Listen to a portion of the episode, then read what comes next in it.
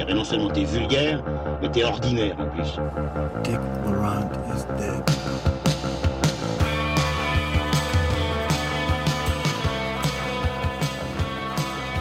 Bonjour, bonsoir à toutes et à tous, auditrices, auditeurs, cinéphiles. Bienvenue dans Transmission, la table ronde cinéphile qui fait le grand écart entre cinéma d'auteur et pop culture. Ce soir, même si nous sommes loin, nous ne pouvons pas sentir sous nos aisselles les uns les autres. Nous sommes toutefois au complet avec monsieur Lucien Alflans Salut Olise, salut les gars, salut tout le monde. et monsieur Manuelas, Santé les gars mais également monsieur Julien Rombaud. Bonjour tout le monde. Julien qui a l'air d'enregistrer directement dans son bain vu la qualité pourrie de son son.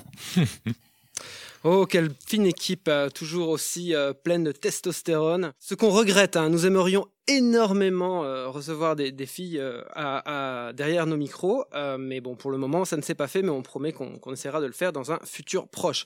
Néanmoins, ce soir, on va parler d'un film de filles. J'en dirai plus dans quelques secondes, parce que au sommaire d'un 45e épisode qui s'annonce chaud bouillant, on verra pour qui, n'est-ce pas? On parlera dans l'ordre de Calamity, le film de Rémi Chaillet, suivi de Possessor de Brandon Cronenberg, et on finira par The Nightingale, donc le film de Jennifer Kent. Trois films qui se retrouvent d'une manière ou d'une autre dans l'actualité cinématographique en ces temps moroses où les salles de cinéma nous manquent cruellement, surtout pour y découvrir peut-être certains des films qui sont au programme de ce soir. Mais mes amis, j'ai une annonce à vous faire ce soir parce que j'ai eu bien le temps de préparer cette émission. J'ai plein, plein, plein de petites notes et de petites choses à, euh, de petites surprises pour vous, de petits bonbons. Donc, euh, comme j'ai pu bien préparer, ça veut dire quoi? Ça veut dire jeu d'intro, ça veut dire jingle, ça veut dire parole à Jack Slater? Je vous conseille d'être très prudent, ils m'obéissent au doigt et à l'œil. Et il me suffirait de claquer encore des doigts pour que demain vous soyez aspiré par une motocrotte sur le trottoir d'en face. Je ne saurais donc trop vous conseiller, ainsi qu'à votre tout-tout, de rentrer à la niche. Vous avez d'autres questions? Oui. Deux, très brèves. Primo, pourquoi est-ce que je perds mon temps avec un branquignol dans ton genre, alors que je pourrais faire des choses beaucoup plus risquées? Comme ranger mes chaussettes, par exemple. Deuxio, comment comptes-tu claquer des doigts pour tes molosses une fois que je t'aurai bouffé les pouces des deux mains? Alors, le jeu d'aujourd'hui s'intitule Hashtag MeToo et pendant ta gueule, et il est consacré au genre follement sympathique du Rape and Revenge, en l'honneur d'un des films de ce soir, The Nightingale, qui n'est pas vraiment un Rape and Revenge stricto sensu, mais bon, on en parlera plus tard. Le Rape and Revenge, on le verra, concerne bien plus que le seul cinéma étiqueté d'exploitation. Alors, attention messieurs, trois questions, plein de sous-questions. Et alors, je donne la parole au premier qui dit Schwarzenegger. Alors, question numéro 1. Le Rape and Revenge se traîne peut-être une réputation de genre impropre et de mauvais goût, mais pourtant en 1960, un maître scandinave fort respecté réalisait un ancêtre du genre. Quel auteur, quel film? Euh, Schwarzenegger, euh, un maître, scan- bah, ça doit être Bergman. Euh, Alors, c'est la moitié de la bonne réponse. euh, dans quoi euh, La source. Exactement, la source, euh, Ouais, ouais. qui est plus ou moins euh, l'ancêtre aussi de euh, La dernière maison sur la gauche de Wes Craven. Vous faites une bonne équipe, les gars? Alors, deuxième question. Euh, pour faire justement ce grand écart qui nous est si cher euh, vers le plus crasseux, le plus poisseux, intéressons-nous maintenant au grand poisseux en chef Abel Ferrara, qui réalise un autre canon du genre. En 81, j'aimerais que vous me retrouviez le titre original, le titre français, le nom de l'interprète Oh, putain. principal, mais aussi dans quel autre film de Abel Ferrara peut-on la voir? MRS Euh, 45, 45, ouais. l'ange de, la vengeance- Exactement. avec Euh, Zoé. euh, L'actrice qui est une figure, euh, une, figure féministe assez forte. euh, je me, me souviens absolument plus de son nom. De toute façon, vous avez perdu puisque vous n'avez pas dit Schwarzenegger. Donc en fait, c'est Zoé Lund et elle joue également dans Bad Lieutenant euh, du même Ferrara, qu'elle joue la dileuse de notre cher Harvey Keitel. et Ferrara qui jouait le violeur dans l'ange de la vengeance. Exactement. Très bien. Et troisième question pour finir sur une note plus mainstream. Le cinéaste préféré de Manu, Ridley Scott, s'est aussi illustré à sa manière dans le genre en 91. C'est- bas, c'est bas, c'est bas, Olivier. Tu, tu paieras pour ce On sait, truc-là. on sait tous bien ici qu'on est Team Tony. En, en fin d'émission, ça se paiera. ça.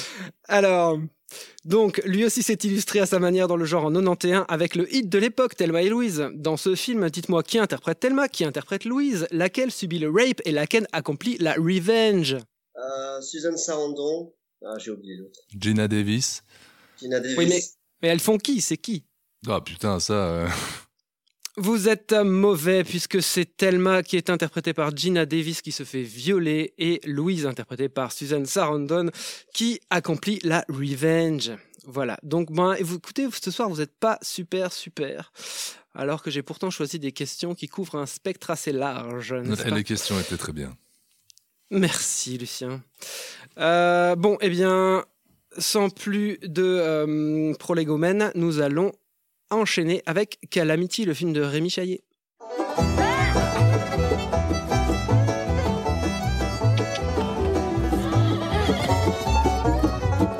Qu'est-ce que tu fais avec ce pantalon? Bah, c'est pour les chevaux. Quelle calamité Je ne tolérerai jamais une telle tenue dans notre communauté.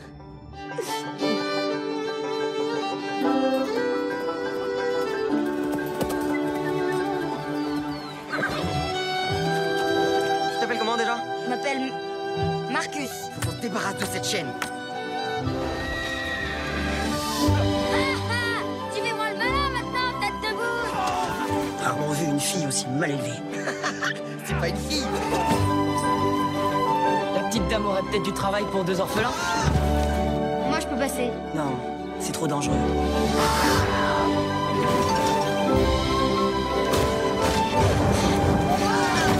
Vous employez des filles maintenant? Ouais, et celle-ci est très efficace. Aussi efficace que mal élevée. On m'appelle Calamity. Calamity Jane.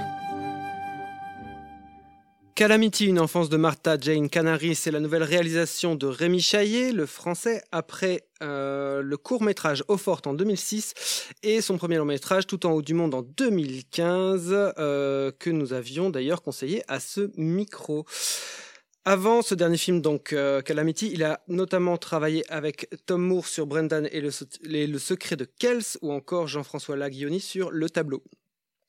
Pour le film dont nous parlons aujourd'hui, Rémi Chaillet est crédité comme réalisateur, mais aussi scénariste et directeur artistique. Cofinancé avec le Danemark, le film a remporté le cristal du meilleur long métrage au dernier Festival international du film d'animation d'Annecy. Et porté par une presse enthousiaste, il a vu un éventuel succès public sacrifié sur l'autel de la pandémie, car sorti juste avant la deuxième fermeture des salles. Et oui. Depuis début avril, il est disponible en DVD et Blu-ray, mais aussi en VOD et en Belgique. Vous pouvez notamment le voir sur la plateforme Sooner. Alors, ça raconte quoi? Très librement inspiré des bribes d'informations que nous avons sur l'enfance de la vraie Calamity Jane, une enfance de Martha Jane Canary met en scène Martha, future Calamity, alors qu'elle a une dizaine d'années et parcourt le territoire américain vers l'Oregon, faisant partie d'un convoi de colons. Alors que son père veuf se retrouve blessé dans un accident, Martha, aînée de trois enfants, va pour des raisons purement pratiques se mettre à porter un pantalon, apprendre à chevaucher un cheval et à conduire un attelage. Pointée du doigt par la communauté de colons, puis accusée à tort de vol, Martha va être amenée à prendre la fuite seule dans l'Ouest sauvage. C'est Manu qui commence sur le film de Rémi Chaillet. Ben, comme tu l'as dit, euh, Olivier, c'est vrai que c'est un film qui, qui débarque aujourd'hui directement à VOD. et C'est peut-être un écueil qu'on aura dans la réception du film parce que je pense que c'est un film qui ne peut, à mon avis, s'apprécier pleinement que sur un grand écran, dans la manière dont, dont Chaillet notamment travaille justement le format large, euh, propre western, un, un certain type de western et notamment dans la partie prévisuelle euh, qu'il reprend de de son précédent long, long métrage qui était tout en haut, haut du monde. Cette idée que le, le, le, le, dessin fonctionne en un plat de couleurs et n'est pas forcément délimité. C'est le contraste entre des différentes couleurs qui va créer des jeux de lumière par opposition de teintes. Donc, sur cet aspect visuel, le film est vraiment un enchantement de, de tous les instants et vraiment magnifie la, la nature et le, le voyage de, de Calamity. Il y a notamment tout un travail sur le gigantisme qui est extrêmement payant. Je pense notamment, il y a des, il y a un jeu de montage, un moment assez intelligent entre, et très poétique entre un scarabée ou un bousier qui est en train de, de, de, pousser sa, petite boule et un, très, un plan très large du convoi qui traverse la prairie qui est, qui est montré quasiment comme une sorte de, de procession de petites chenilles.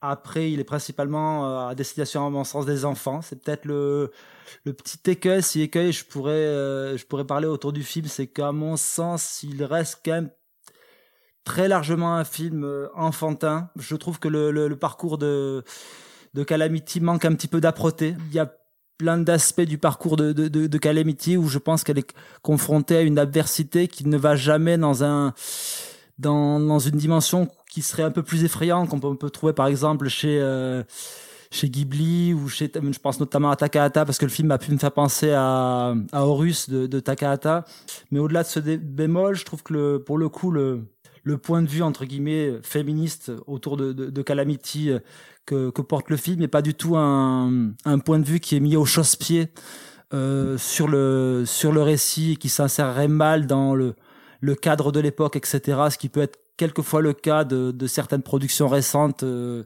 à destination des enfants. Là, pour, pour, le coup, je trouve que c'est assez bien amené le, ce, ce parcours de, de, cette jeune fille. Je vais, rebondir tout de suite sur ce que dit Manu parce que je suis assez parfaitement d'accord avec euh, tout ce qu'il vient de dire. Euh, j'ai regretté exactement la même chose, c'est-à-dire euh, que le film soit peut-être parfait pour des enfants, je dirais de, de 6 à 10 ans, avec la, forme qu'il a qui est assez singulière, qui fonctionne très bien, qui doit en effet être bien plus appréciable sur un grand écran, et j'irai même plus loin en parlant d'un travail sur le son et la musique qui offre à l'esthétique générale que choisit le film quelque chose d'au final assez inattendu et qui doit bah, mieux marcher dans une, dans, une, dans une salle de cinéma. Euh, maintenant, comme Manu, je suis absolument d'accord. Euh, le, film, pour moi, est vraiment très littéral, euh, très enfantin, sans aucun double sens possible. Et donc, moi, personnellement, en tant qu'adulte, ça me laisse un peu froid. Voilà, je, je, passe vite la parole parce que, parce que je ne fais que rebondir sur ce que dit Manu, mais dans l'ensemble. Oui, oui, bah, oui, oui, effectivement. pareil, je, je suis d'accord avec mes deux collègues et, et je, je voilà, effectivement, cette histoire initiatique est assez belle. Je, je trouve qu'effectivement, il y a, il y a des, une belle énergie qui est insufflée, Lucien l'a dit, par la BO, par le son, par tout ce qui va se mettre en place au niveau des, des aplats de couleurs, comme Manu le disait, avec euh, oui, pardon, je te, je te, coupe une seconde, euh, Julien, mais c'était parce Déjà je, je, n'ai pas, je n'ai pas spécifié exactement, mais c'est juste, c'est vrai que il y a, y a, un travail qui est presque à certains moments naturaliste sur le son et qui, et qui crée un, un décalage, enfin une, une, profondeur par rapport à la, à la forme choisie. Mais vas-y, continue. Je qu'à la manière d'un rodéo, j'aurais tenu euh, 17 secondes. Euh... non, non, non, mais oui, je parlais de dans la couleur, ça m'a fait penser un petit peu à de, de, la peinture euh, de l'ordre du fauvisme avec quelque chose de, de très de très brut et en même temps de très délicat, de très jeté, en même temps de d'assez subtil dans, dans l'utilisation de de ces de ces palettes de couleurs. Euh. Et oui, oui, je, je, rejoins ce qui a été dit sur euh, le. J'ai aussi manqué un peu de d'empathie, c'est un de mes mots, mais un peu de me sentir concerné par le film. Et effectivement, les scènes de comédie fonctionnent très bien avec le le, le, le, colonel qui est humilié, par exemple, je crois qu'il est colonel. Euh, le, le, militaire humilié, ça fonctionne bien. Le duo avec son copain un peu plus grand, plus, plus âgé, ça fonctionne bien. Après, euh, oui, voilà, j'ai pas énormément à dire de plus sur ce, sur ce film qu'on aurait, euh, qu'on aurait aimé voir dans de meilleures circonstances. Bon bah oui, je vous rejoins tout à fait. Euh, mais bon, moi j'ai absolument pas boudé mon plaisir. J'ai pris vraiment euh, un, gros gros plaisir moi à voir ce film. Ça m'a pas euh, gêné le fait qu'en effet il soit complètement accessible aux enfants ou euh, ça m'a pas gêné le fait le manque de double lecture. En effet, peut-être qu'on peut manquer d'une double lecture, quoi qu'il y a un, discours assez assez appuyé hein, sur sur les, accoutrements, les, les, idées reçues, etc. Et que je trouve qui qui est euh, qui est pertinent et assez subtilement amené et mené. C'est un très beau récit initiatique, comme je le disais en introduction. C'est une transformation qui se fait pour des raisons purement pratiques. Ça, je trouve ça très chouette, très bien vu. je trouve que les personnages sont super bien caractérisés, assez rapidement que en effet la comédie fonctionne. Euh, moi, j'ai beaucoup apprécié euh, tout ce montage avec le, au moment où elle est euh, attachée au, au à Samson justement à son pote là attaché avec la chaîne. Il y a tout un montage qui fonctionne extrêmement bien et qui raconte en même temps beaucoup sur son apprentissage euh, de des inconvénients du fait d'être attaché à quelqu'un au début et puis qu'ils apprennent progressivement à s'apprivoiser l'un l'autre. Je trouve ça vraiment très très bien, très très bien fait. En plus, ça finit par un gag quand le gars tombe de cheval et tout. Enfin, quand elle elle tombe de cheval parce que le gars descend, c'est bien. Euh, et ce que je dirais en plus, c'est que je trouve que le, découpage, il est d'une grande fluidité. Euh, et en effet, il y a un beau jeu sur les jeux d'échelle, comme enfin sur l'échelle comme dit euh, comme dit Manu. Mais en plus, ce qui est je trouve très très accompli, c'est que euh, donc le, le, ce, ce, côté en aplat va euh, donner un côté bidimensionnel à l'image et donc du coup euh, Rémi Chaillet va toujours chercher les perspectives. On peut penser au moment où elle se lave les cheveux et elle va ouvrir les, enfin un moment où elle va essayer de démêler ses cheveux et elle aperçoit un puma en arrière-plan tout est construit comme ça euh, par des jeux de profondeur, euh, des, des axes. Quand euh, il y a la, la, poursuite assez rocambolesque, en effet, dans, quand ils arrivent dans la ville, il y a un moment un, un gars qui va jeter une poêle sur, le, sur la, la caméra. Ça donne d'un coup beaucoup de profondeur à l'image et je trouve que de manière globale, c'est vraiment extrêmement bien, bien découpé en fait. je, suis d'accord avec toi quand tu parles justement sur ce travail et que tu prends l'exemple du, du, Puma qui était une très belle scène, notamment avec cette, idée en arrière-plan du Puma qui arrive avec le le moment où elle est en train de se, se, se démêler les cheveux.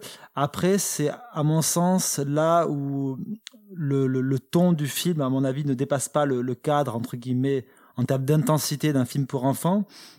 C'est le Puma, comme pour la, la, la rencontre qu'elle fait avec ce jeune garçon qui se passe au moment où ce jeune garçon est attaqué par un ours, ça reste des moments qui restent relativement anecdotiques et assez peu effrayants. On arrive, il y a un degré d'intensité dans ces scènes-là qui, qui, qui reste assez en, en, en, deçà de ce que je pourrais attendre, qui, qui est un moment où moi, en tant que spectateur adulte, j'aurais aussi retrouvé un peu plus de, de d'aspérité. Je pense même pour un enfant, des moments un petit peu plus euh, angoissants ou perturbants. Et là, je trouve le film a une tendance un petit peu à lisser cet, cet aspect-là. C'est pas c'est pas un reproche sur le film en tant que tel, mais c'est un, c'est le, le, ressenti que j'ai eu vis-à-vis du film.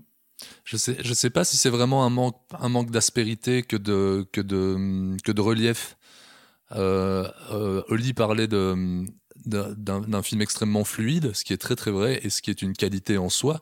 Mais le film l'est peut-être un peu trop. Le film à un moment glisse et on regarde tout sur un même, un même niveau d'intensité sans jamais être étonné par rien ou sans jamais être euh, euh attrapé en fait par rien. Et donc c'est, voilà, c'est un, pour moi un, très joli film sur lequel on a peu de choses à reprocher concrètement en fait. Mais c'est un film qui, qui, manque de quelque chose pour, euh, pour, pour t'attraper, toi en tant que spectateur, euh, je veux dire, averti et adulte et averti. Et je trouve que c'était pas forcément quelque chose que tu retrouvais dans Tout en haut du monde, sur cet aspect-là. Ben oui, vous avez sans doute euh, raison, les gars. En plus, ça me fait penser à justement une des, enfin, un, des deux points scénaristiques qui moi m'ont posé problème, c'est vers la fin du film, il y a une scène dans une mine où euh, Calamity va euh, va euh, perdre sa lampe et se perdre dans un dans un boyau. Euh, et euh, en fait euh, au moment où elle perd sa lampe et qu'elle se retrouve dans le noir là on est vraiment enfin je trouvais en tout cas moi j'étais saisi et j'étais vraiment avec elle et j'avais vraiment peur pour elle. Et malheureusement c'est résolu tout de suite et elle se sort de là comme par magie. Et ça c'était quand même vachement décevant je, je trouvais personnellement. Donc oui sans doute vous avez raison que le, le, le film manque peut-être euh, d'âpreté ou de dangerosité, que tout se déroule de manière peut-être un peu trop euh, sans heurts. Mais euh, voilà, moi en tout cas, j'ai pas boudé mon plaisir qui, qui, fut grand en voyant en voyant ce film quoi. Bien sûr. Enfin, je trouve quand même que ce après tout en haut du monde qui était déjà un bon film, je trouve que c'est déjà, enfin c'est une belle promesse pour pour la suite de la, la carrière de, de ce mec-là. Et en plus, je trouve que l'animation a une certaine naïveté dans les scènes les plus simples, les plus posées, et autant elle peut être hyper fluide, notamment en tout ce qui est l'animation euh, des animaux, le chien, etc. Et quand ça, quand ça s'accélère, l'animation euh, reste assez impressionnante, quoi, je trouve, personnellement. Tout à fait, on, le, recommandera malgré nos réserves. Merci, messieurs. On va passer tout de suite à Possessor de Brandon Cronenberg, changement d'ambiance. Interface is active and we're at full power.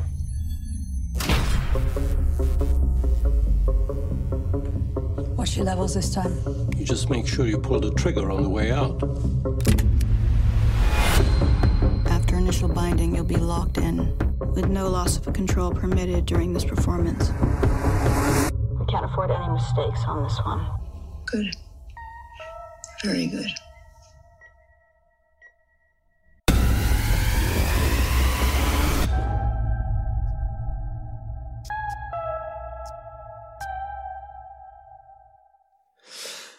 Après trois courts et un long métrage, baptisé Antiviral en 2012, Possessor, c'est le nouveau film écrit et réalisé par Brandon Cronenberg, qui aimerait sans doute qu'on ne le réduise pas au rang de fils d'eux, même s'il officie sur le même terrain qu'arpenta jadis son papa, soit celui d'un cinéma fantastique empreint de mutation, d'hybridation entre le corps et la machine, de questionnement sur une humanité indissociable d'un amas de chair et de sang, etc. Enfin, il aimerait bien, le Brandon. Euh, donc, coproduction Angleterre-Canada. Possessor a été dévoilé au festival de Sundance avant de se tailler un beau petit chemin dans le circuit des festivals de films fantastiques, remportant plusieurs prix à Sitges ou à Gérardmer, où il a obtenu le grand prix du jury, un jury présidé par Bertrand Bonello. Nous, petits Belges, avons pu découvrir le film via l'édition online du BIF, le Brussels International Festival of Fantasy Film. Néanmoins, même si le, le festival il est clos maintenant, euh, vous pouvez quand même voir ce film si vous en avez envie, euh, notamment sur Amazon Prime, iTunes, et le film est également sorti en DVD Blu-ray chez The Jokers Edition. Alors, le film, ça commence un peu comme la totale de Claude Zidi. Euh, Tassia Voss est une tueuse à gages très spéciale qui cache sa véritable activité à son compagnon Michael et à son jeune fils Ira. Mais Tassia ne flingue pas bêtement des gens comme Thierry Lhermitte ou Arnold Schwarzenegger, non. Grâce à une technologie de pointe, elle emprunte le corps de certaines personnes pour aller zigouiller leurs proches. Un peu comme si vous étiez téléporté dans le corps de Melania Trump pour tuer, enfin vous aurez compris. Alors qu'on sent que son activité commence à peser sur sa santé physique et mentale, Tassia accepte une nouvelle mission et se retrouve dans la peau de Colline, fiancée à la fille d'un chef d'entreprise plein aux as qu'elle va devoir liquider. Mais vous vous en doutez, euh, les choses ne vont pas se dérouler exactement comme prévu. Donc, euh, tourné à Toronto, le film est interprété par Andrea Riseborough et Christopher Abbott dans les rôles principaux. Mais on y retrouve également euh, cette bonne vieille gueule de Sean Bean et euh, cette bonne vieille gueule également de Jennifer Jason Lee. Que personnellement, je, je me disais, elle ressemble quand même à Jennifer Jason Lee, mais il a fallu attendre le générique de fin pour me le confirmer. J'ai à chaque fois pareil. Bah, Lucien, tiens, tu commences. Ah bah ça tombe bien. Euh, bah ouais, on est face à un, film euh, hyper visuel et qui se veut, euh, qui se veut relativement original sur ce point, mais d'un visuel totalement cosmétique. Rapidement, ça tourne, genre très rapidement, après quelques secondes, minutes, ça tourne à vide. Et il y a clairement moyen de décrocher. tant pour moi, il est difficile de, de, comprendre où le, le fiston Brandon Fly Cronenberg veut en venir. Euh, un peu comme dans Antiviral, euh, son précédent film, et un peu comme euh, dans, dans, dans, dans le cinéma de papa, il a repris tout, tout l'univers visuel de, de, de, son père, poussé tous les curseurs à fond, mais c'est comme s'il avait laissé toute la substance de celle-ci en route pour, faire, pour en faire de simples hype gimmicks, on va dire. C'est particulièrement ennuyeux, c'est particulièrement vain.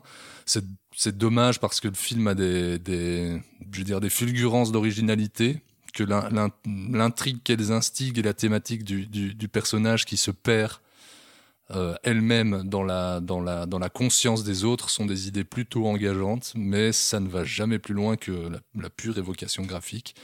Et puis surtout, C'est parce que c'est extrêmement, c'est parce que c'est extrêmement mal raconté. hein. Exactement. C'est un film qui est catastrophique dans sa narration. Je veux dire, tu, tu parles de ça, il y a des fulgurances. euh, Oui, il y a des fulgurances visuelles, mais qui sont complètement déconnectées au final du, du récit parce que on s'engouffre vraiment dans des.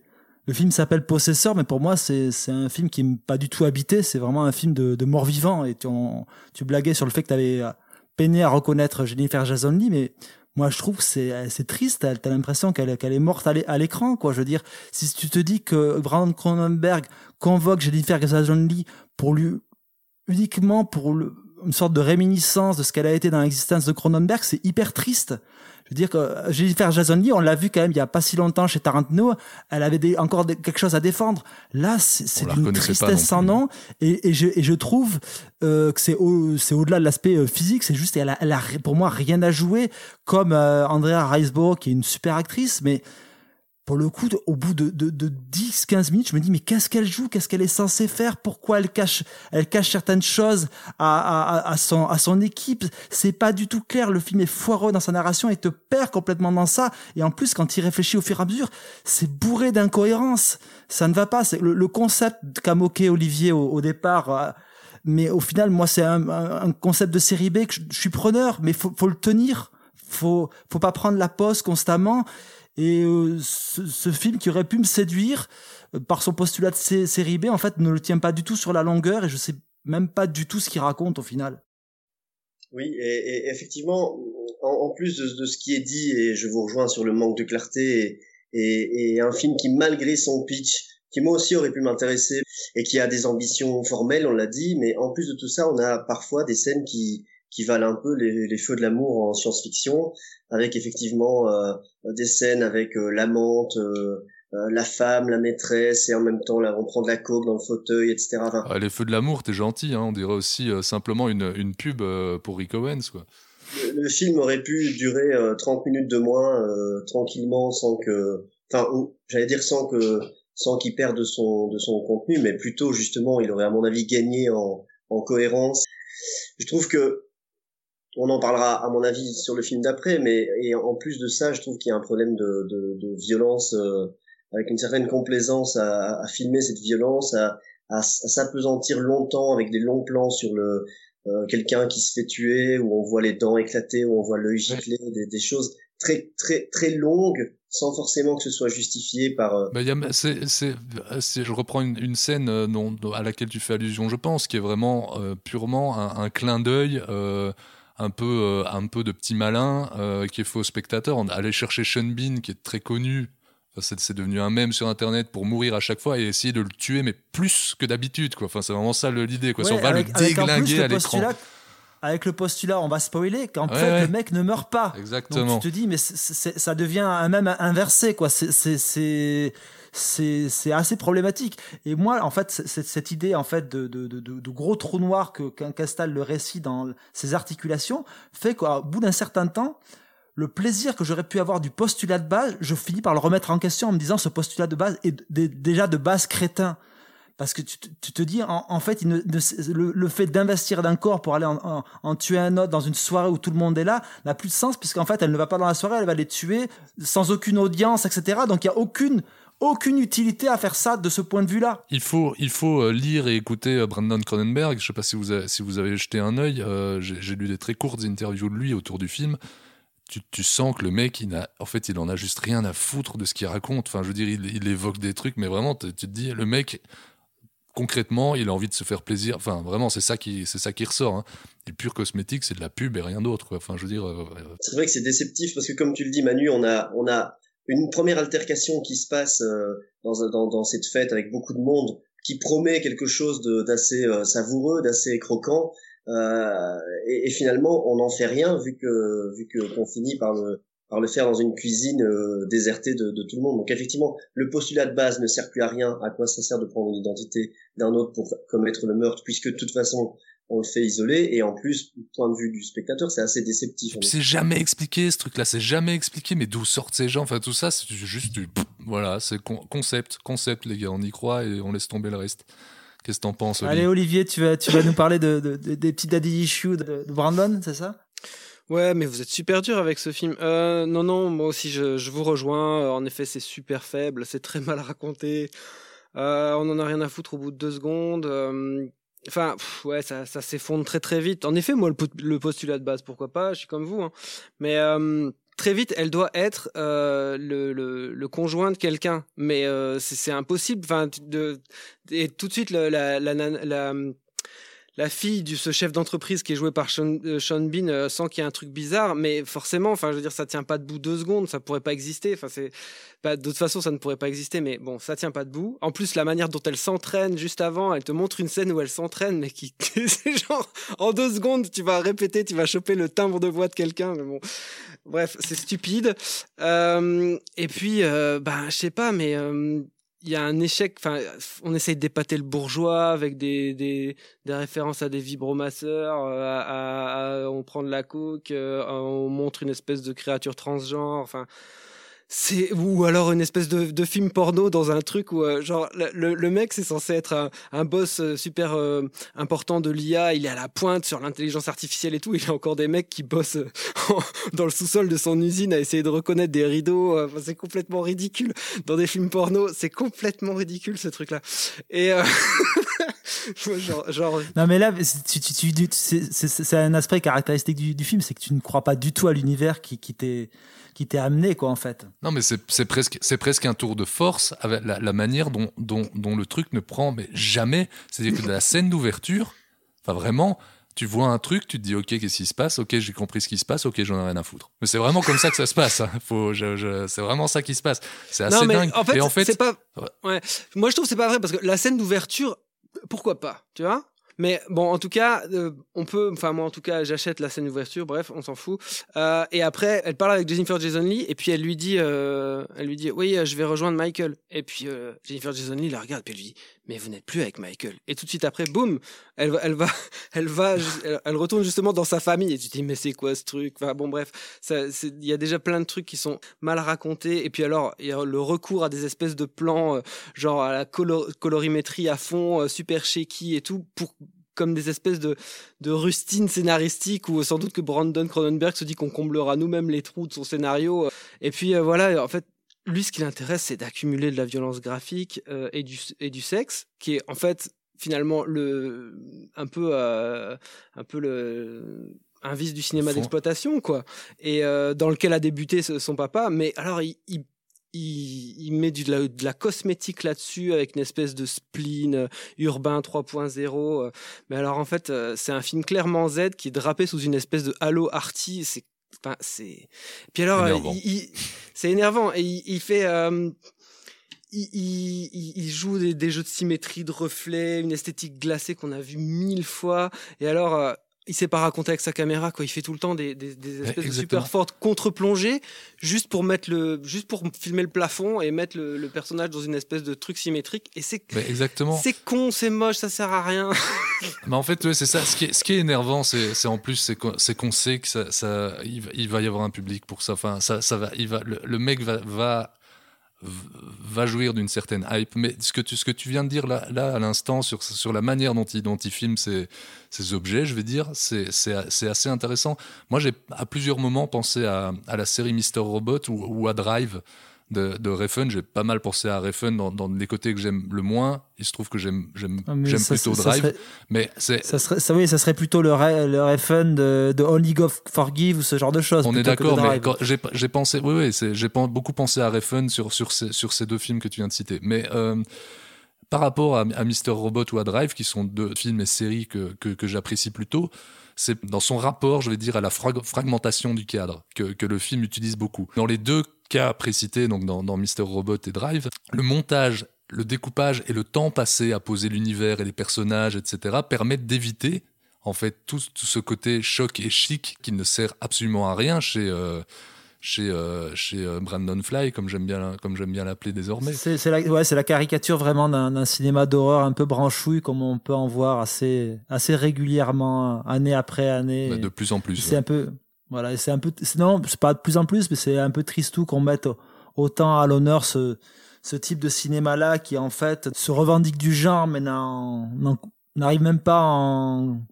en, dépasser les codes ou les investir ou quoi que ce soit, et en fait, ne, ne propose qu'un truc digne de figurer dans une allée d'un musée d'art contemporain et pas du tout dans une salle de cinéma, quoi. Ouais, et encore, franchement. Euh, encore. Bref, euh, on va s'arrêter là sur le film et euh, je vous propose que nous passions euh, à un autre genre de morceau qui s'appelle The Nightingale. I'll sell my rock, I'll sell my reel, sell my only spinning wheel. You know what it's like to have a white fella take everything you have, don't you? To buy my lover a sword of steel. What's your name again? Claire. I'm not your boy. I'm Mangana, the blackbird. I wish, I wish, I wish in vain. You white ones go fast, fast, fast. get nowhere. I go slow. I wish I had my love again. The little bird thought she was going to die out there in the forest.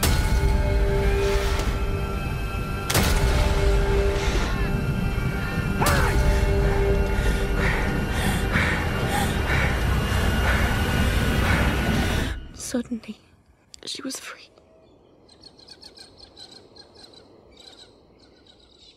Malgré un prix spécial du jury à Venise en 2018, accordé par un jury présidé par Guillermo del Toro, doublé d'un prix Mastroianni du meilleur espoir pour le jeune comédien Baikali Gadambar, The Nightingale, deuxième film de la scénariste et réalisatrice australienne Jennifer Kent après The Babadook en 2014, n'a pourtant guère trouvé de distributeur dans nos contrées. Peut-être tout bonnement car il est très difficilement sortable, trop arty pour les multiplex, trop hardcore et genré pour les réseaux réessayer. L'œuvre de Jennifer Kent se taille pourtant une réputation d'expérience cinématographique viscérale et sulfureuse depuis de longs mois. Auréolé de cette réputation, il arrive maintenant en Blu-ray et DVD chez Condor Film et en VOD, il est disponible sur Amazon Prime notamment. Alors, alors qu'il aurait pu s'appeler Au temps béni du Commonwealth, le film emprunte son titre, le rossignol donc, au surnom de son héroïne, Claire Carroll.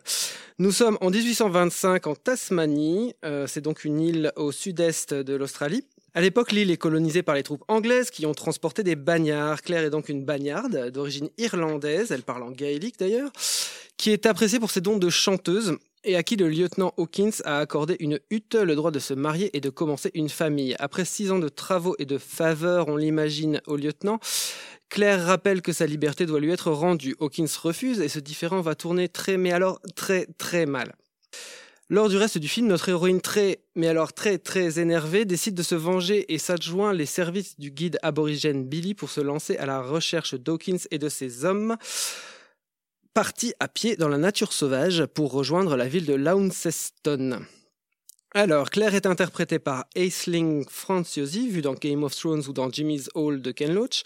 Hawkins est interprété par Sam Claflin, vu lui dans la série des films Hunger Games. Et c'est donc le nouveau venu Baikali Ganambar qui interprète le guide Billy. La photographie du film, dans un format très peu rectangulaire, je pense ça doit être du 1,66, est signée du polonais Radek Lachuk, qui avait déjà travaillé sur Mr. Babadook. Alors, nous avons décidé un format un peu spécial pour ce film. Euh, on va faire en deux temps. Donc, on va commencer très vite par un tour de parole où chacun va dire rapidement son avis, sans spoiler. Et puis, nous parlerons ensuite librement du film en full spoilers. Donc, euh, en une phrase, euh, non, qui a décidé qui de commencer? C'est Julien Rombaud. Julien Rombaud en une phrase. Pendant une heure, un film euh, âpre et puissant, avec des scènes très fortes, et pour la suite, une accumulation de violence qui finit par lasser, voire à frôler la complaisance. Manu? Un mot, électrochoc. Lucien? Pour moi, le génie du film, c'est d'arriver à être à la fois insoutenable, ignoble et effroyablement chiant. Mais je, je, terminerai par citer euh, une phrase que je viens d'entendre dans la bande-annonce, qui est You don't want trouble, but sometimes troubles want you. Ok, et je finirai en disant que c'est un film âpre, désagréable, mal aimable, mais cathartique, émouvant, passionnant. C'est vraiment un film que je regrette de ne pas avoir vu en salle, car si l'expérience immersive eût été au rendez-vous, je crois que j'aurais pleuré et à plusieurs moments. Et maintenant, un petit interlude musical. What do you think of the season finale of Game of Thrones? right? Oh no no no no no no no no no no no no no no! I'm reading the books. Oh, sorry, sorry, In the middle sorry, of the first book. And he reads slow. Hey. we can never talk about You're it. trouble. We're Oh, never going to good, talk that's about good. it. Okay. No, you're right. Mhm, Uh-huh. mhm. Hey, has anybody seen that new Russell Crowe thriller? Because let me Oh. tell you, it, Sorry, it's just we're going tomorrow, and I don't want to know a thing about it. Bon, et donc, euh, Julien, vas-y maintenant, développe full spoilers, lance les hostilités.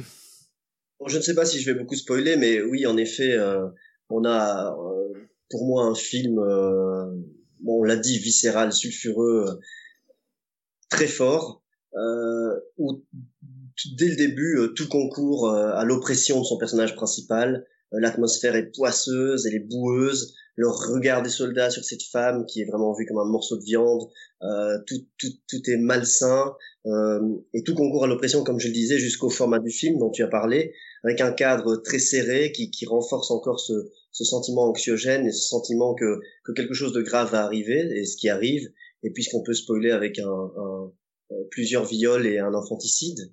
Euh, et alors, bon, puisque je crois que ça va être notamment au cœur du débat, je trouve que le film est cru, bien sûr, euh, mais je ne dirais pas que la violence justement est complaisante, et en tout cas sûrement pas euh, dans la première moitié du film, parce que si les scènes euh, sont abjectes, on l'a dit, euh, difficilement regardables, assez insupportables, je, je, trouve que la mise en scène n'est jamais ostentatoire, qu'elle n'est pas dans une complaisance. On en a parlé avec Possessor. Je trouve qu'il y a plus de plaisir à voir ce chez, chez Cronenberg à, à, à, jouer avec cette violence, avec cette violence complaisante que ici où elle est vraiment au service du récit. Et je, je, je trouve que euh, voilà, il y a quelque chose de très viscéral, de très cruel, et jamais, mais jamais sans exagération. Le problème, selon moi, c'est que il y a une accumulation de scènes et, et, et non seulement elles s'accumulent, mais en plus elles sont souvent longues. Et euh, l'ensemble fait que dans ce déchaînement de violence, petit à petit, je trouve qu'on arrive à, à, à, à, être agacé, à sortir, d'autant plus que le, dernier tiers du film patauge un peu, je trouve qu'il perd son rythme. Et, je trouve que du coup, les scènes violentes qui sont nombreuses et de, deviennent un peu absurdes, deviennent un peu ennuyeuses et détestables parce que on a un trop plein de choses, parce qu'on a, une violence qui n'en finit plus. On a, notamment la mort d'un des, soldats qui a concouru à, l'agression de, cette fille, euh, qui meurt aussi là, là, là encore avec euh, une longue scène, beaucoup de gros plans sur sa tête en train de se faire défoncer. Enfin, bref, il y a, y a une longueur dans ces scènes qui, si elle est forte et si je suis très heureux de voir des films comme ça euh, qui puissent exister et qu'on puisse encore avoir des expériences immersives, finit quand même par lasser et la violence euh, se fait absurde au bout d'un moment. Moi, j'ai eu un, un, trop plein. Maintenant, je dis pas que c'est une mauvaise idée parce que bon, quand j'entends Manu dire électrochoc, effectivement, je préfère 100 fois avoir des films comme ça que des films dénués de substance et euh, sans aspérité. Mais juste, je t'interromps 30 secondes, je te prends la parole 30 secondes, mais est-ce que tu penses pas justement que cet aspect-là, ce rapport à la violence que tu, tu, où tu sens une forme de répétition qui s'émousse à ton sens au fil du récit, fait pas partie prenante du projet du film? Si, mais je crois que par le que par le rythme, dans la dans la ouais dans la dernière moitié patauge et peine à trouver vraiment sa fluidité qui, qui est pourtant présente au début, je trouve qu'elle perd en force. Et ce qui, ce qui m'a étonné, mais alors là c'est vraiment une question que je vous pose, c'est que finalement je je, je n'ai pas tant d'empathie pour pour le personnage féminin alors que au début on est révolté, qu'on a envie de, qu'on a aussi envie d'être dans cette vengeance ou en tout cas euh, si on n'est pas nazi, qu'on a quand même envie que qu'il se passe quelque chose et qu'elle réagisse. Mais je, trouve qu'on manque d'empathie avec elle. Je ne sais pas pourquoi, par exemple. J'ai réfléchi, j'arrive pas à savoir. Je pense que le, le, film paye aussi, en effet, qu'on n'ait pas pu le voir en salle. C'est un film que, même si, comme je viens de le dire, j'ai peu aimé le film, c'est un film que j'aurais voulu voir en salle, évidemment. Et que en fait, il y a, y, a y, y a un réflexe presque de spectateur à un moment et qui marche au début et puis sur le long terme, euh, enfin le, pas le, sur le long terme, au, au, long du tout, au long du film, à un moment tu, prends de la distance parce que parce que c'est compliqué de faire autrement et malgré le fait que la, mise en scène du film même essaye en permanence de, de, de, de t'impliquer là-dedans. À mon sens, je suis pas forcément, je suis pas vraiment d'accord parce qu'il y a clairement une, une bascule à un moment narratif du récit puisque là on, on spoil complètement puisque donc t'as ce récit qui s'installe comme un récit de vengeance euh, très dirigé de, la part du personnage du, du fait de l'exaction qui qui a été commise donc qui, qui est sans équivoque sur ce qui s'est passé donc qui drive le récit de manière très claire. Et il y a un moment une bascule qui s'opère au moment du, au, milieu du récit. Et c'est là où je trouve que justement le film est hyper intelligent dans sa manière d'aborder le genre qui est le, genre du rap, du rap and revenge qui est toujours un genre généralement quand il est bien fait quand il n'est pas fait par des tocards et généralement un, genre assez dé, assez déceptif. Parce que il y a rien qui se résout dans ça Et donc, on, finit plus brûlé que, que, que, que sauvé, entre guillemets. Il n'y a, a pas de salut dans, dans, cet acte-là. Et je trouve que là où elle renouvelle la chose, euh, Jennifer Kent, et où elle est très habile dans, ça, même si elle se défend a priori dans les interviews que j'ai pu voir, d'avoir fait un Rap and Revenge, euh, d'avoir fait un, film de vengeance, ce que, à mon sens, qui est clairement le cas du film, c'est euh, comment de ce cas singulier euh, qui est ce, cet acte qui est commis envers cette, cette, cette jeune fille, euh, elle va étendre ça à, à l'histoire du pays et comment elle va, elle, va faire dialoguer euh, à la fois ben, Billy et Claire sur, sur l'ambivalence entre guillemets de ce qui lui est arrivé et à, quel point ça représente une goutte d'eau par rapport à ce que et euh, ce qu'est l'ampleur de, de, de, de l'histoire du massacre du peuple aborigène. Donc voilà, je, trouve qu'à ce niveau-là, le film est d'une intelligence et en plus il le fait, il le fait pas de manière sentencieuse, il le fait avec les codes du cinéma de genre. Là où pour le coup on parlait d'un, cinéma de genre qui tournait à vide chez Cronenberg, là c'est un cinéma de genre qui est vraiment investi dans ce que, en fait, euh, quand il est bien fait, ce cinéma-là doit véhiculer. Et c'est euh, suffisamment rare. Il y a tellement, tellement de films qui essaient de, de bêtement appliquer des codes sans en comprendre l'essence. Ça ne peut pas être plaisant. Et, et, et pour le coup, elle y met la distance et elle, elle tient ce récit tout du long, moi, je trouve. Mais c'est là que, quand je t'entends parler, Manu, je me dis que l'échange va être intéressant parce qu'en fait, je suis parfaitement d'accord avec toi, sauf que j'adopte le point de vue opposé. C'est-à-dire que je vois exactement la même chose que toi, sauf que moi, ça ne, ça ne, ça ne me plaît pas, simplement. C'est-à-dire que oui, elle tente de, de réinventer de sous-genre du, du, du, du rape and revenge, qui est souvent euh, plus. Je pense plus- pas qu'elle tente, elle tente de le réinventer, elle le réinvestit. C'est, c'est, Oui, enfin, c'est ça que je- c'est très différent. C'est pas un truc de, C'est- pas un truc de petit malin pas- qui se pas- croit au-dessus. on Elle se croit pas au-dessus du genre, je pense. Je pense pas. En tout cas, c'est ce qu'elle, c'est ce qu'elle dit clairement en, interview. Mais ça, le, le, le rape and revenge est souvent plus, plutôt, je vais dire, euh, plus cartoonesque et, et crapoteux qu'autre chose. Ce qui peut le rendre euh, fun en fait, mais, souvent douteux. Le problème ici, pour moi, dans ce cas-ci, c'est qu'elle, part tellement dans toutes les directions que ça devient nettement plus problématique. Et en fait, pour moi, la mise en parallèle des luttes féministes, raciales et d'autres minorités, parce que ça, ça va plus loin que juste ce que tu disais euh, brièvement au début, la métaphore de cette violence euh, systémique me semble manquer, au, disons, au minimum de discernement. C'est-à-dire qu'à un moment, euh, alors après, ça on rentre dans un débat qui est purement philosophique. euh, on peut questionner l'intérêt de la, je veux dire, la, radicalité d'un discours engagé. Après, moi, je suis certain que, que, mon intérêt, il se situe ailleurs.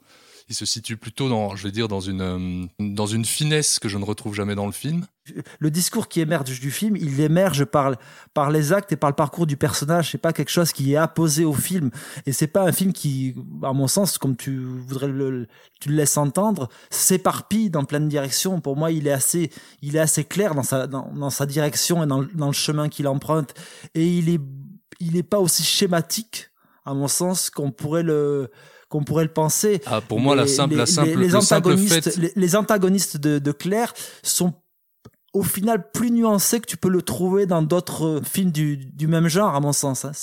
Le, le film est plus ambivalent sur ça. Je, je suis pas sûr effectivement, Lucien, que le film manque de finesse. Je pense que oui, il est, il est parfois au bulldozer dans, dans, sa, dans sa crudité, dans sa cruauté, mais par contre, je trouve que l'écriture a quand même euh, justement dans, dans comment elle imbrique effectivement le destin de Claire, enfin Claire, et en plus euh, le destin de, de Billy et de tout, de tout le sort des aborigènes, justement, elle, elle a quand même une ampleur assez, assez intéressante et et- C'est-à-dire que- et, et le fi- et le- pardon, mais le, justement le personnage de Billy, je rejoins Manu, euh, représentatif de toute cette barbarie des, des blancs, des colons blancs qui à la base en Australie en plus étaient des, des, des bagnards envoyés, etc. Euh, c'est c'est quand même très fort et je trouve que euh, ramener ramener ça à la fin avec ces deux phrases quand il dit This is my country, this is my home après avoir subi euh, Ah, c'est une horreur, ça. Je suis désolé, mais c'est une horreur. Bah justement, euh, ouais, c'est une horreur parce que par où on en est passé, c'est une horreur. Mais je trouve que Non, c'est une horreur euh, cinématographiquement parlant. Quoi. non, mais pourquoi une horreur euh, cinématographiquement? Non, mais déjà, pour, pour revenir sur ce que vous disiez juste avant, pour moi, le simple fait de mettre, en, mettre ça en parallèle, c'est, c'est, c'est couper au, au couteau vraiment toute la finesse du truc. quoi. C'est-à-dire qu'on est, on est sur des problématiques qui ne, qui ne sont pas les mêmes, et, le, et le- qui sont extrêmement complexes, chacune d'elles, mais qui ne sont pas les mêmes. Et le film les traite en, en, parallèle en permanence, ce qui pour moi me pose vraiment déjà un problème de base. Mais par-dessus tout, le discours euh, qu'on va appeler le discours final, mais le discours euh, euh, je veux dire, la dernière confrontation, pour moi, ça finit par agglutiner tout ça dans un pensum qui, en fait, c'est plus exactement ce qu'il doit penser. Pour moi, c'est pas possible. Tu peux pas traiter un sujet, même si c'est un sujet particulier qu'on traite peu, d'autant, euh, parce que je termine ce que je disais, je, je, je que pense sur pas la, sur priori, scène. au cinéma, tu, tu n'es pas le droit de faire certaines choses, mais ça, c'est. Ah, ça, mais c'est j'ai un- pas dit que c'était c'est- une c'est- question C'est de quelque droit. chose hein. sur lequel je, je, je serais en désaccord profond vis-à-vis de toi. Je pense Ah, pas qu'il y a de, de facto quelque chose qui soit qui ne soit pas possible. Ah, je, oui, ok, bon, ça c'est vraiment, on est dans la sémantique pure. Mais Ben oui, mais c'est de la sémantique. Tu te dis qu'on ne, peut pas opposer ces, ces deux types de narration avant même que la proposition soit faite. Tu, le- tu, tu la tu la Non, non, condamnes bon, de, alors- de fac- alors, de pardon. facto en, tant- en, tant- en- en tant que discours et dispositif. pardon si je m'exprime mal, c'est pas le fait même que ce soit fait qui me dérange, c'est juste ce, que, ce, qui, en ressort sur moi, c'est-à-dire quelque chose d'assez brouillon, à mon sens, concrètement, d'un point de vue purement thématique. Je termine juste sur ce que je, dis, ce que je disais, parce que sinon je vais oublier, mais sur, sur euh, cette scène de, confrontation finale dont je parlais. T'en as bien parlé au début. Euh, c'est quelque chose qui ne peut pas être euh, fondamentalement jouissif, qui ne peut pas être un accomplissement en soi, et donc qui est systématiquement déceptif. Mais en fait, le problème pour moi ici, c'est que, euh, en fait, cette scène, c'est la raison pour laquelle la protagoniste, comme le spectateur, a tenu jusque-là, en fait. Et pour moi, en dehors du fait qu'elle soit, euh, qu'elle ne puisse pas être jouissive d'un point de vue, euh, je veux dire, émotionnel, voilà, c'est comme ça, comme tu dis, on est face à une impasse. Le problème pour moi, c'est qu'elle elle n'aboutit à rien, enfin, elle aboutit à un bordel, je veux dire, au niveau, euh, je vais reprendre ce mot qui est dégueulasse, mais euh, au niveau thématique. Moi, je suis absolument pas du tout d'accord avec ce que tu viens de dire parce que je trouve qu'au contraire que c'est extrêmement satisfaisant euh, d'un point de vue euh, scénaristique et en tant que spectateur cette scène de confrontation finale parce que justement, enfin, tous les personnages sont des opprimés d'une manière ou d'une autre. hein. Ils subissent l'oppression de quelqu'un ou de quelque chose, Ouais, ouais. d'une casse ou d'une autre, d'une autre euh, division ou quoi que ce soit, les méchants y compris. hein. Bon, très clairement, il y a un parallèle qui est dressé, notamment euh, sur la base du dialecte entre euh, entre euh, Billy et Claire. Mais justement, c'est ça qui est super. Enfin, moi, c'est ça que j'ai adoré dans le film, c'est que, enfin, une des choses que j'ai adoré dans le film, c'est que à partir du moment où Claire s'est confrontée à la violence en tuant un type et c'était long et ça faisait mal et on a bien vu que ça faisait mal et on a bien vu que c'était long et elle se rend compte que qu'elle n'est pas guérie, qu'elle a toujours ses visions, qu'elle a toujours mal au sein, eh bien, le, enfin, que, que ça, n'a rien changé, eh bien, elle, elle s'efface, elle, elle minore sa douleur par rapport à celle de, euh, de Billy et, et leurs destins ne sont pas les mêmes. Donc, il n'y a pas vraiment une comparaison des deux. C'est juste que elle va minorer sa douleur. Je suis pas tout à fait d'accord avec toi, mais tu dis qu'ils sont, qu'ils ont des parcours totalement différents. Ils ont quand même un parcours qui, qui se suit très fort. Euh, Pas totalement différent. Je, dis- je dis juste qu'à un moment, leur- leurs parcours sont similaires, mais à un moment, elle, elle, euh, elle, euh, elle s'efface par rapport à ce que lui va symboliser. D'ailleurs, à la fin, tu as une résurrection et une extinction. Cette, cette fin, elle, elle fonctionne assez bien et assez jolie, je suis d'accord. Tout fonctionne bien Euh, dans ce film, non. Tu disais le contraire il y a 5 minutes.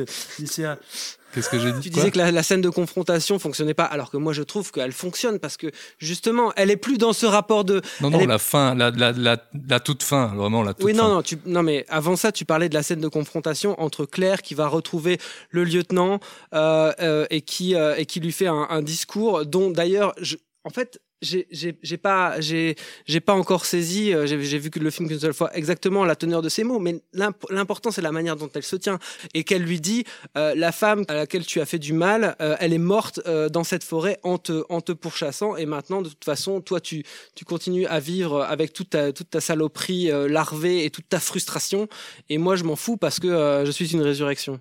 En tant que spectateur, dans ce type de film-là, je trouve ça hyper satisfaisant, quoi. T'as vu ça où? C'est totalement inédit. En termes de, de- de pure expérience de spectateur, c'est totalement inédit. C'est pas quelque chose que tu as vu auparavant. Quand, quand je parlais de réinvestir des codes et de réinvestir les- des, des archétypes, elle le fait pleinement. Jusque dans cette confrontation finale qui ne ressemble à aucune confrontation que tu peux avoir dans ce type de récit-là. Julien En fait, je trouve que toutes les scènes de la deuxième moitié de film sont fortes, mais je trouve qu'elles perdent un peu en teneur euh, par, euh, par l'accumulation des choses. Cette scène dans le bar avec la confrontation, indépendamment euh, prise toute seule, je la trouve magnifique. Euh, le, le, le plan quand elle tombe, qu'elle sort de l'embrasement de la porte, qu'elle qu'elle qu'elle est qu'elle se laisse tomber après après tout après avoir enfin dit les mots à son, son oppresseur, je trouve ça magnifique. Mais je trouve ça, ce moment-là est très beau aussi. Le problème, moi, ce qui me gêne, c'est le, le discours qu'il y a juste avant. Enfin, c'est le, le, le, le monologue qu'il y a juste avant.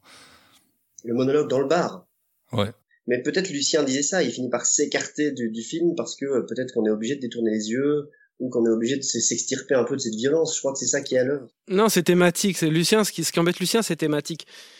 Non, pas que, parce que j'ai aussi plein de trucs à dire sur la forme. Mais d'ailleurs, euh, c'est ça que je, je trouve que, pour, parce que vous m'avez pas laissé terminer ce que je disais, mais dans, dans cet échange que qu'a la, la, la, protagoniste avec euh, avec euh, avec Billy, en fait, il y a un moment où, enfin, concrètement, un, on est on est sur un champ contre champ qui est euh, en quasi face caméra. Et en fait, moi, ça m'a ça m'a ça m'a rappelé un truc de qui m'avait gêné dans dans Joker.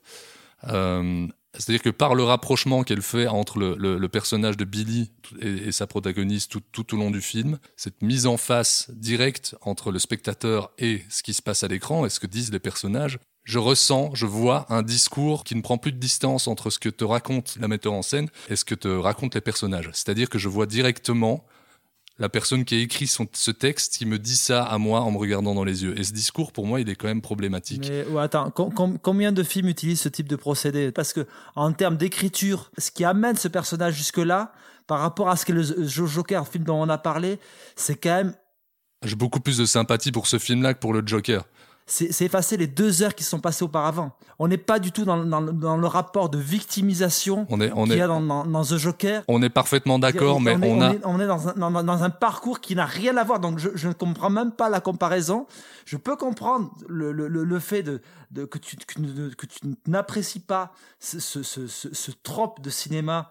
De, non, c'est même pas ça. S'adresser au spectateur de, de cette manière-là, mais c'est quelque chose que tu qui n'est pas euh, qui n'est pas euh, propre à ce film-là et qui n'est qui, qui, non non bien sûr. Parce que The, Joker The Joker avait vraiment un, un, film détestable. Là je suis désolé mais on n'est pas on, ça joue pas dans la même catégorie. On parle de cinéma. Là on parlait pas vraiment de cinéma quand on parlait de Joker quoi je prends deux exemples euh, simplement qui sont récents qu'on a évoqué en parlant de ce même plan dans, dans cette émission. C'est pour cette raison-là, j'ai aucun problème avec ce trope de cinéma, comme tu dis, en général. Oui, le problème, c'est que j'ai un problème avec ce trope de chose. cinéma quand ce que ça dit pas la même chose, on est d'accord. J'ai un problème avec ce trope de cinéma quand ce qui m'est raconté à travers ce trope de cinéma me gêne. C'est juste, c'est juste ça que je veux dire. Mais, mais, Et à un la, moment... mais le problème, c'est ce, ce, entre guillemets, ce qu'elle dit, c'est l'aboutissement et l'accomplissement de ce personnage-là. Donc c'est totalement incohérent. Donc, oui, sauf qu'elle te le dit à toi directement. c'est ça, c'est bien ça le problème, parce qu'on pourrait dire alors la même chose de n'importe quel film et entre autres de, arrive, Joker. Mais ça arrive souvent quand le, le, le personnage, le discours d'un personnage résonne comme une adresse au spectateur. C'est un problème quand c'est apposé au-dessus du film. Là, ça découle, ça découle du, de tout le parcours du personnage.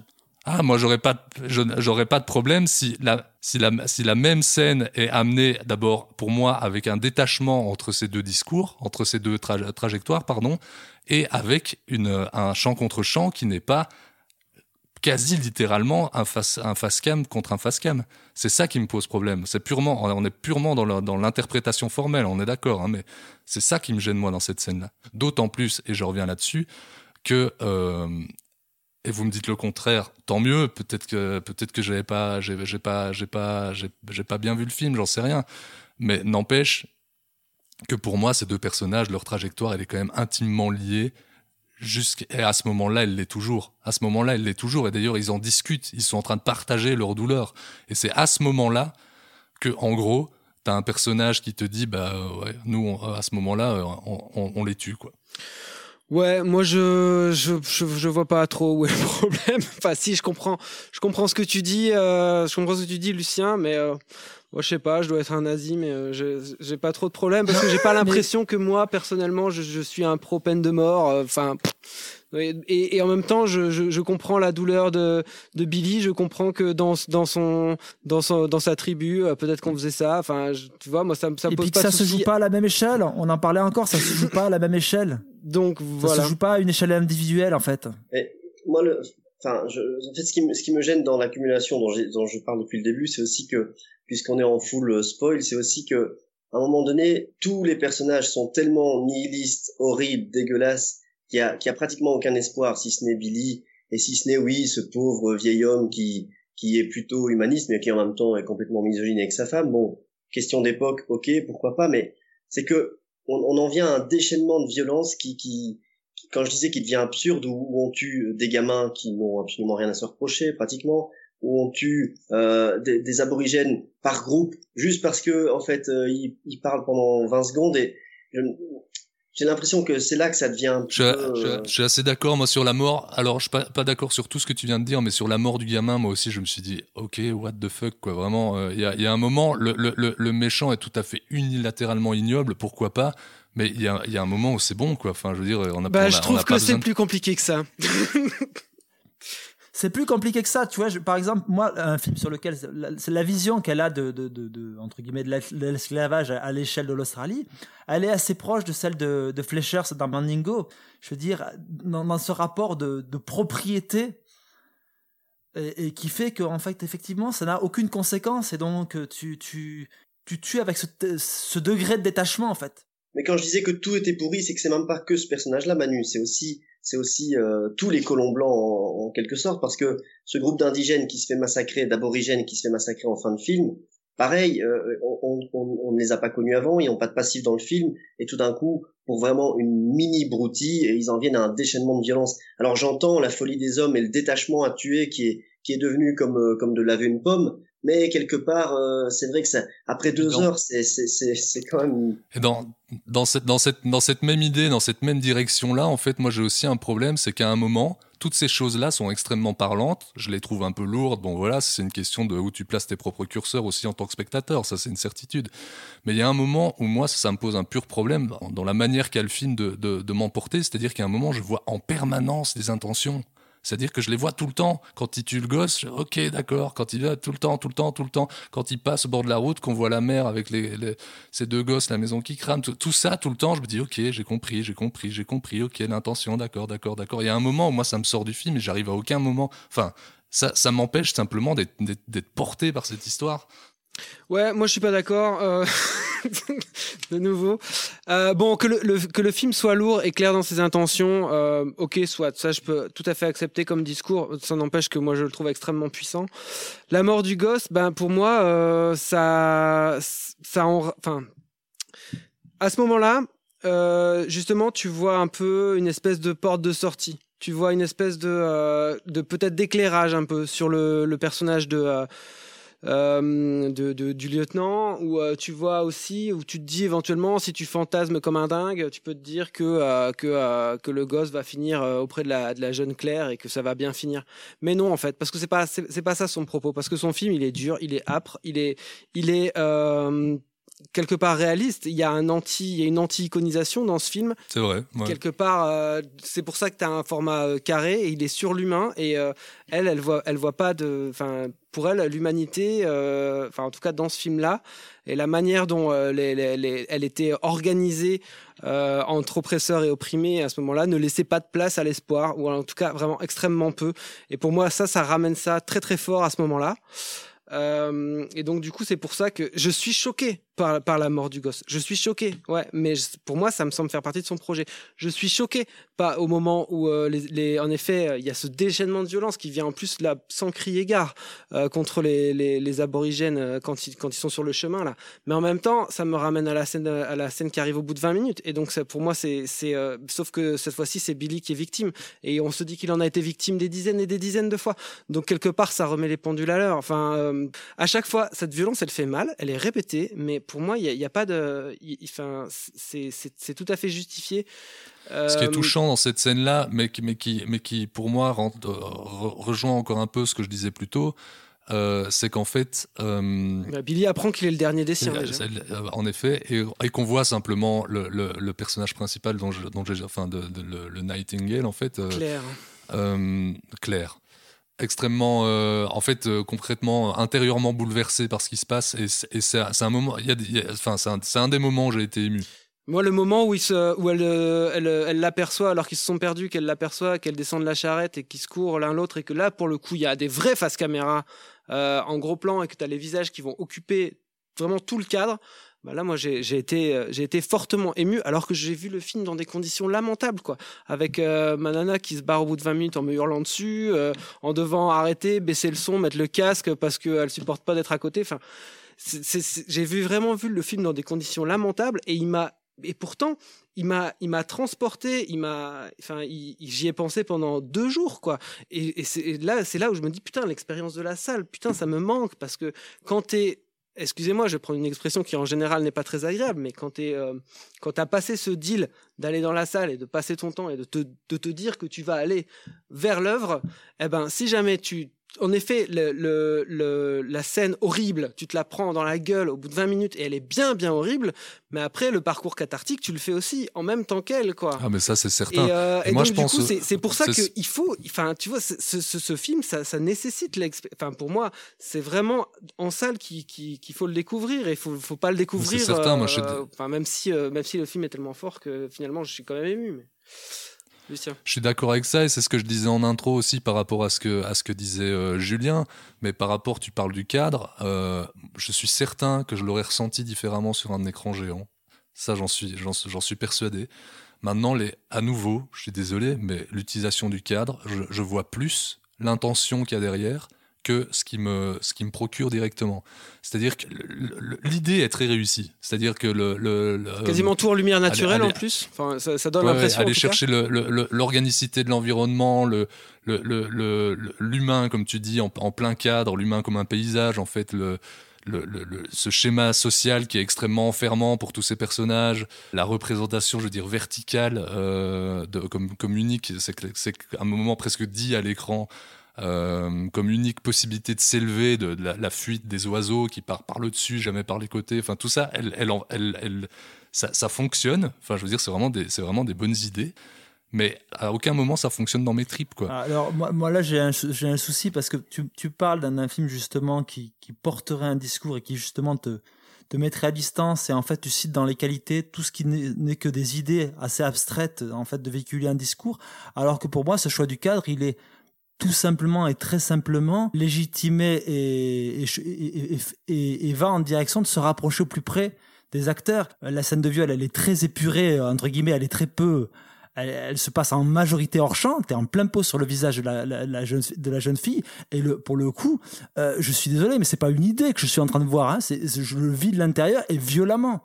Je, suis, je suis dans, un aspect vraiment euh, viscéral de la, de la scène. Je suis pas du tout dans une question de, de verticalité ou quoi que ce soit. Les scènes de violence sont euh, régulièrement traitées de ce point de vue-là. Je, je, je pense, je, pense, je pense que ce choix-là, il est principalement là pour se confronter au plus près des personnages et pas dans une, une dialectique ou comme, tu le laissais entendre. Je trouve ça assez paradoxal de, prêter des qualités au discours et, de, nier la viscéralité du procédé en fait.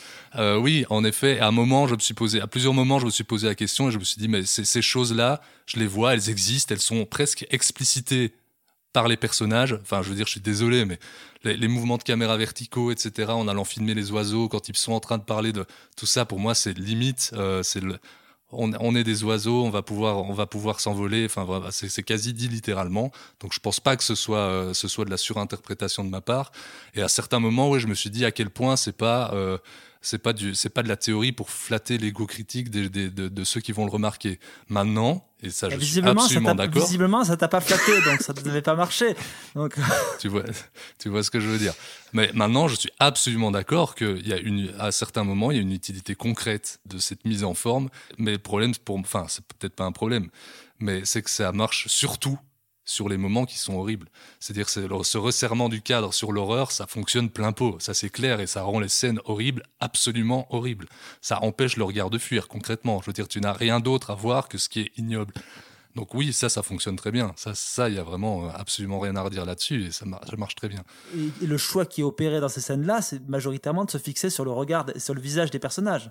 Ouais. On n'est pas du tout dans un traitement habituel, peut- peut-être souvent assez complaisant. Elle filme les différents viols exactement de la même manière. C'est ce qui est assez, euh, assez, euh, assez euh, frappant aussi. Effectivement, je trouve, je, je trouve que tu as bien défendu le film, Olivier, et que moi j'essaie, de- enfin, je- Manu surtout. vous deux. Mais, mais ce que je veux dire, c'est que moi, j'étais très heureux de découvrir ce film, que je le trouve très fort, et que là où j'essaye de, de, enfin, j'ai l'impression que mon réflexe était un réflexe d'humain ou de survie, de, de me détacher quelque peu de l'écran pour euh, pour ne pas trop suffoquer, et que finalement, euh, je, je, je crois que le, je, je, je, je crois que c'est plus, plus l'expérience du spectateur qui s'en extirpe que plutôt le, le, le film qui perd en qui perd en force au fur et à mesure. Et effectivement, on revient là-dessus, la salle le- le- t'immergerait beaucoup plus dans, dans cette intrigue. Ouais. Je, je, je suis persuadé que c'est pas que ça. Enfin, dans mon cas, en tout cas, je suis persuadé que ça n'a pas été que ça. Maintenant, euh, comme je suis un mec sympa, j'avais quand même euh, préparé. Enfin, il y y, a quand même des choses qui m'ont plu dans le film, évidemment. Comme dans Widows? Non, Wi- Widow, Widow c'est un film que, que j'aime euh, énormément. A posteriori. Non, je peux. euh, Bref, bref, enfin, bref. bon, on va, on va pas revenir là-dessus, mais euh, je trouve que euh, euh, Oli en a parlé très très brièvement, mais euh, je trouve qu'il y a un travail sur la lumière qui est assez dingue et en fait qui, comme euh, son son approche même. euh, euh, du, du genre ou du sous-genre ou euh, on appelle ça comme on veut. Je trouve super intéressant de filmer ce genre de ce genre de lieu avec une avec un je veux dire une, une colorimétrie qui est hyper désaturée comme ça qui est un peu euh, c'est le genre de truc qu'on a d'habitude enfin on a la- ce, ce genre de lieu en fait quand on les voit généralement c'est assez chatoyant c'est plein de couleurs c'est plein de et là on est dans quelque chose qui est qui est qui est, qui est aussi désaturé c'est assez fascinant je trouve euh, et assez intéressant et, rarement vu. Il y, a des, il y a des petites idées quand même tout le, tout le temps qui, qui, vont dans, qui vont dans le sens du récit mais qui fonctionnent très très bien. Tu parlais au lit de la, la, démontée de lait, des trucs comme ça. Je trouve qu'en fait c'est des choses qu'on voit jamais au cinéma et qui fonctionnent très bien dans, le cadre de ce film-là. Et même si j'ai euh, énormément de réserves sur le film, et plus que des réserves, euh, à certains moments, le film me, me, me- gêne énormément et pas, et pas dans le bon sens. Je trouve que la fin est une, est une vraie réussite. Genre, en fait, quand la fin est arrivée, j'avais déjà tellement de problèmes avec le film que je ne m'attendais pas à ce qu'elle puisse raccrocher les, choses et à, à être aussi, euh, aussi, aussi jolie, en fait. Très bien, messieurs, j'aurais encore mille choses à dire, mais euh, je pense qu'on va s'arrêter là parce qu'on a été quand même très long sur euh, le film de Jennifer Kent, mais il en valait la peine selon moi et selon Manu et selon Julien, mais euh, vous aurez compris. Et selon Lucien, qui, qui avait bien des choses à dire en mal dessus, ce qui est Ah oui, mais moi je préfère, alors euh, qu'on soit très clair, je préfère euh, un milliard de fois voir ça que le Cronenberg fils ou ce genre de truc. hein. Il n'y a pas de. Je propose qu'on le, qu'on le rebaptise Cronenbourg et plus Cronenberg. quoi. Bon, très bien, messieurs, et maintenant, euh, après cette longue et belle discussion, je propose que nous passions au conseil, si Harry Callan le veut bien. Écoute, pourrieux, pour moi tu n'es qu'une merde de chien qui s'étale sur un trottoir. Et tu sais ce qu'on fait d'une merde de ce genre On peut l'enlever soigneusement avec une pelle, on peut laisser la pluie et le vent la balayer, ou bien on peut l'écraser. Alors si tu veux un conseil d'ami, choisis bien l'endroit où on te chiera. Très bien, et donc maintenant, pour terminer cette belle émission, nous allons euh, passer à une série de conseils. Je vais commencer, puisque je n'ai commencé sur aucun film ce soir, vu le programme restreint.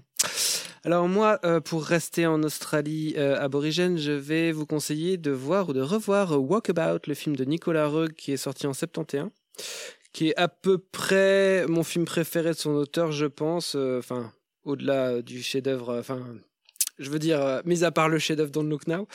Euh, et euh, c'est un film avec David Gulpilil, qui est à peu près le seul acteur aborigène qui soit un peu connu à l'international, qui a notamment beaucoup tourné avec le cinéaste australien Rolf De Heer, avec dans Dick Canoë ou dans Charlie's Country.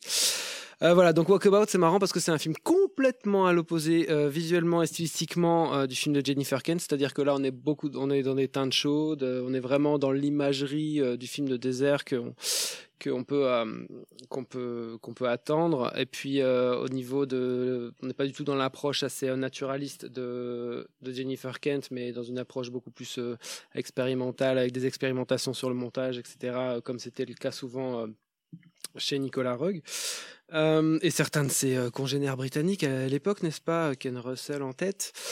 Euh, et mais par contre, euh, c'est aussi un film qui, euh, comme le Jennifer Kent, met euh, une jeune fille et un aborigène dans une sorte de, euh, de road movie, une jeune fille blanche et un aborigène dans une sorte de road movie, et qui met en scène un rituel de cette culture malheureusement perdue. C'est un très très très beau film. Je vous le conseille très chaleureusement. Il est ressorti il y a une dizaine d'années chez Potemkin en support. Voilà.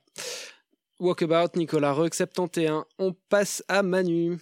Eh bien moi, comme toi, je vais rester dans un domaine assez similaire au film de Jennifer Kent, puisque je vais vous conseiller The Keeping Room, qui est un film réalisé en 2014 par Daniel Barber, un film britannique qui se passe pendant la guerre de sécession.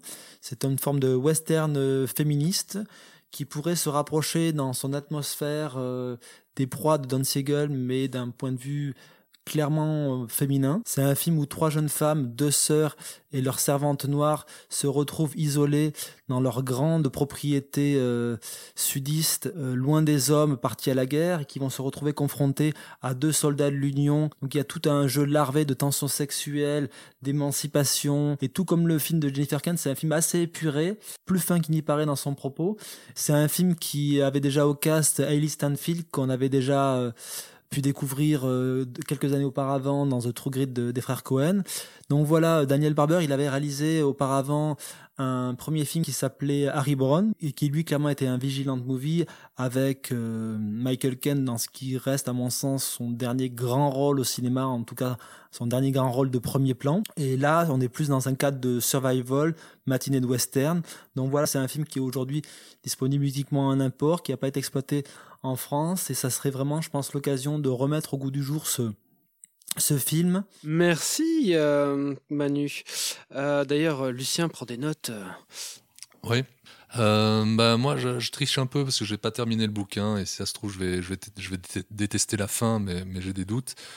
Euh, je suis en train de lire euh, un bouquin sur Joseph von Sternberg de, qui s'appelle Les Jungles hallucinées, édité chez Capricci, qui est écrit par Mathieu Macheret.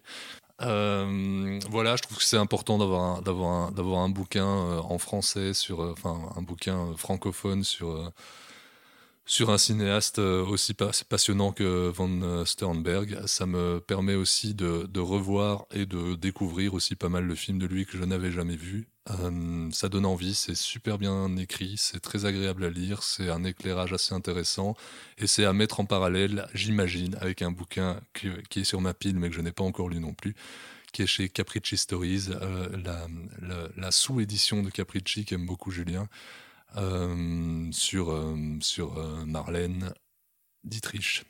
Oui, moi j'avais parlé de Mathieu Rostac sur, le, sur la brèche. Absolument. Julien, tu as pris la parole, garde-la.